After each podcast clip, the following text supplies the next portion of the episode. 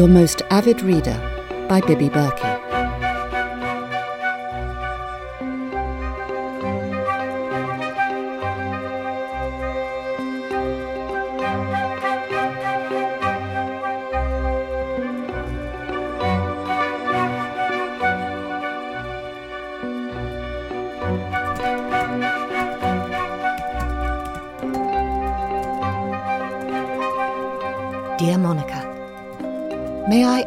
So informally?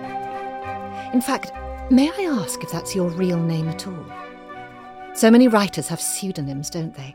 And I thought perhaps you might write under another name for another type of book. And that, being such an avid reader of your work, I might have the pleasure of finding other sublime stories to enjoy. Wouldn't that be wonderful? You must have gathered, reading only so far, that I'm a huge fan of your work. I sometimes wonder if I might be your most avid reader, though how such a thing would be measured, I don't know. If they come up with a device for gauging a reader's enthusiasm, I'd like to volunteer myself to give it a test run. I really ought to get to the point. Sorry. I was wondering if you have a moment to explain how you came up with such a splendid idea.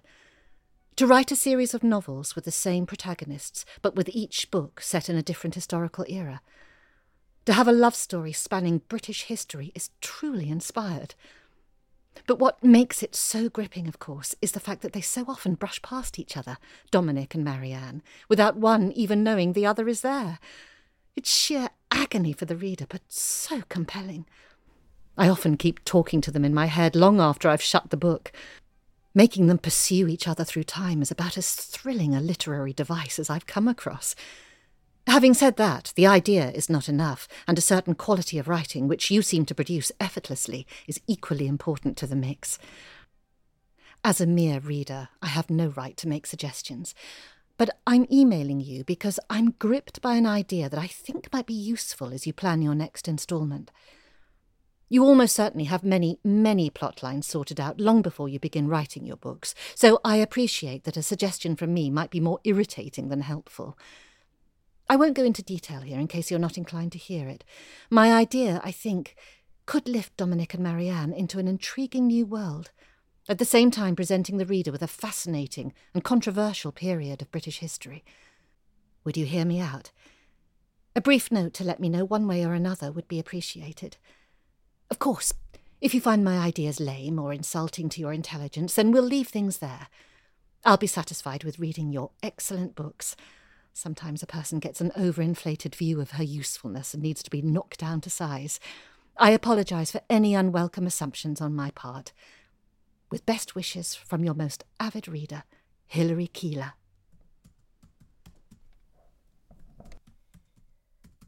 Dear Miss Keeler, Thank you for your letter and your kind words. It's always a thrill to hear from someone who loves my books. It's what makes me carry on writing. I do hope you will enjoy the next instalment of the Clement Street series. With best wishes, Monica Malone. Dear Monica, please forgive me for writing to you again, but I do it with the belief that maybe you didn't actually read my first email. Perhaps the number of letters and emails you receive is so overwhelming that you employ someone to read them for you, and mine got lost in the mass of adulation. It's not hard to find your email address, by the way, otherwise I wouldn't have been so bold as to approach you like this. I totally understand if you'd rather not have anything to do with me. However, if on the off chance you never read my email, may I just mention what I think might be an interesting development for Dominic and Marianne? I think it'll bring even more suspense into your already galloping plot lines. My other point was the boring old question I imagine you get asked all the time. I wondered how you dreamt up the idea for the series. Did it just arrive in a flash? And so once again I sign myself off accurately.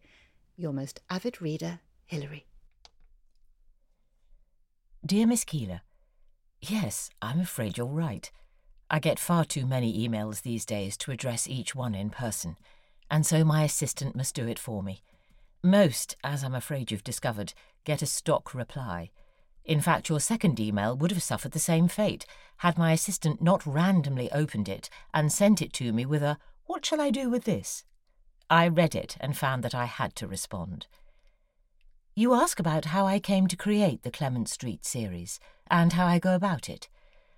I knew I didn't wish to put my characters into well known historical situations like the Great Fire of London or the suffragist movement. No, I was determined to pick less well known events and to enter them entirely. This way, I could bring to readers not only a compelling ongoing love story, but also a lost slice of life. I research the obscurer sides of our shared past. I wish to surprise.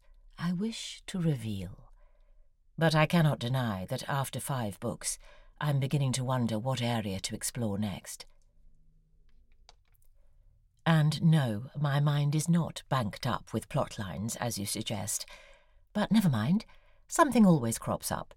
It's a delightful enterprise to unearth the new or the forgotten. So, to put it gently, it would have to be a pretty special idea from you to meet my exacting criteria. That's not to say I'm not grateful. Your kind of letter is always a pleasure to receive. Please do let me know what you had in mind, but don't be disappointed if I have to be blunt and reject it. That's the nature of the beast with writing constant rejection. You have to steel yourself in this game. With best wishes, Monica. P.S. I put my email on my website because I do so love to hear from my readers. It means a lot to me, though you can imagine how much work it gives my poor, very part time assistant. Goodbye. Dear Monica, how fantastic to get such a full reply and to hear your voice, as it were. Wow! Your email writing is as compelling as your fiction. I understand, of course, that you may wish to give my idea a wide berth. I rather expect it, actually. It's just that when it comes to obscure and tiny popular movements in British history, I happen to have a bit of form. I was a very amateur historian for many years, while also working in museums up and down the country. The less mainstream the historical event, the more interested I was. The very paucity of information was what spurred me on. There was nothing I liked more than making my own, often serendipitous, discoveries. Your wonderful leading characters have really caught my imagination. I admire how this every pair is so deftly fitted into new settings. The idea has this beautiful elasticity about it, stretching not just their story, but how we view history as a whole. Bloody marvellous. But how did you hit on such an idea? Did it take years of throwing things backwards and forwards in your mind? Or was it a eureka moment? Did anything particularly inspire you? Anyway, my humble suggestion was the clash between the Hesiot racial group and the Radiant Wanderers, religious fanatics, on the Lincolnshire coast in the mid to late 18th century. Are you familiar with this moment in history? Have you already discarded it as useless to you? Then please bin this email at once and we'll call it a day. But just in case, the Hesiots had an extraordinary racial lineage. They were thought to originate from the Pavlodar region of Central Asia and may have had Jewish and Indian roots as well, which apparently made them very striking to look at. Imagine Marianne with long dark hair, brown eyes, and a plain white chemise or petticoat. The ones who arrived on our shores were led by a young woman, would you believe? And here's the extraordinary twist. The local religious sect that squared up against them was led by women as well. These two groups constitute just about the only examples of matriarchal society in modern British history, albeit played out on a very small scale. Fascinating and convoluted story. The Hesiots had a revolutionary social setup and a surprising architectural bent. Oh, wait till you picture the bizarre homes they built for themselves. I'll stop here so that I don't bore you any further. I can see that rejection for a writer must be galling, but that you become inured to it I might be facing a form of literary rejection myself right now. Thanks for hearing me out. I could go on and on about this subject forever. Your most avid reader, Hilary. Hilary, let's not beat about the bush. I'm quite excited about this. I'm not saying it's something I can definitely use, but it's got promise. That's how everything starts, with the tiniest seed of an idea. But where does one go to find seeds? Sometimes they just drop into one's lap from a passing bird.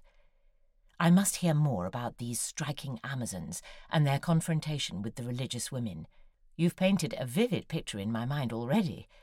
It will probably come to nothing. End in tears.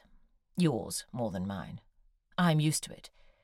You can have no idea how frustrating this line of work can be. You don't choose it, it chooses you, and then it punishes you for having had the temerity to do so. Come on, out with it. Tell me more.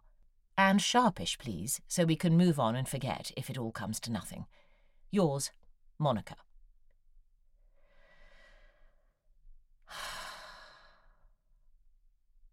Thank you, Hilary, whoever you are.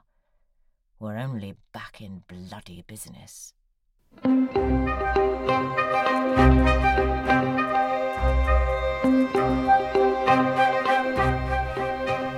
Hilary was played by Rebecca Charles, Monica by Georgina Sutton. Your Most Avid Reader was written by Bibi Berki, with sound editing by Mark Lingwood.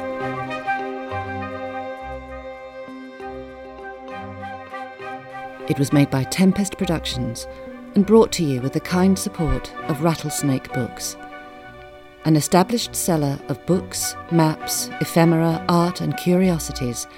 Rattlesnake Books can be found on Instagram, Etsy, ABE Books, and Biblio.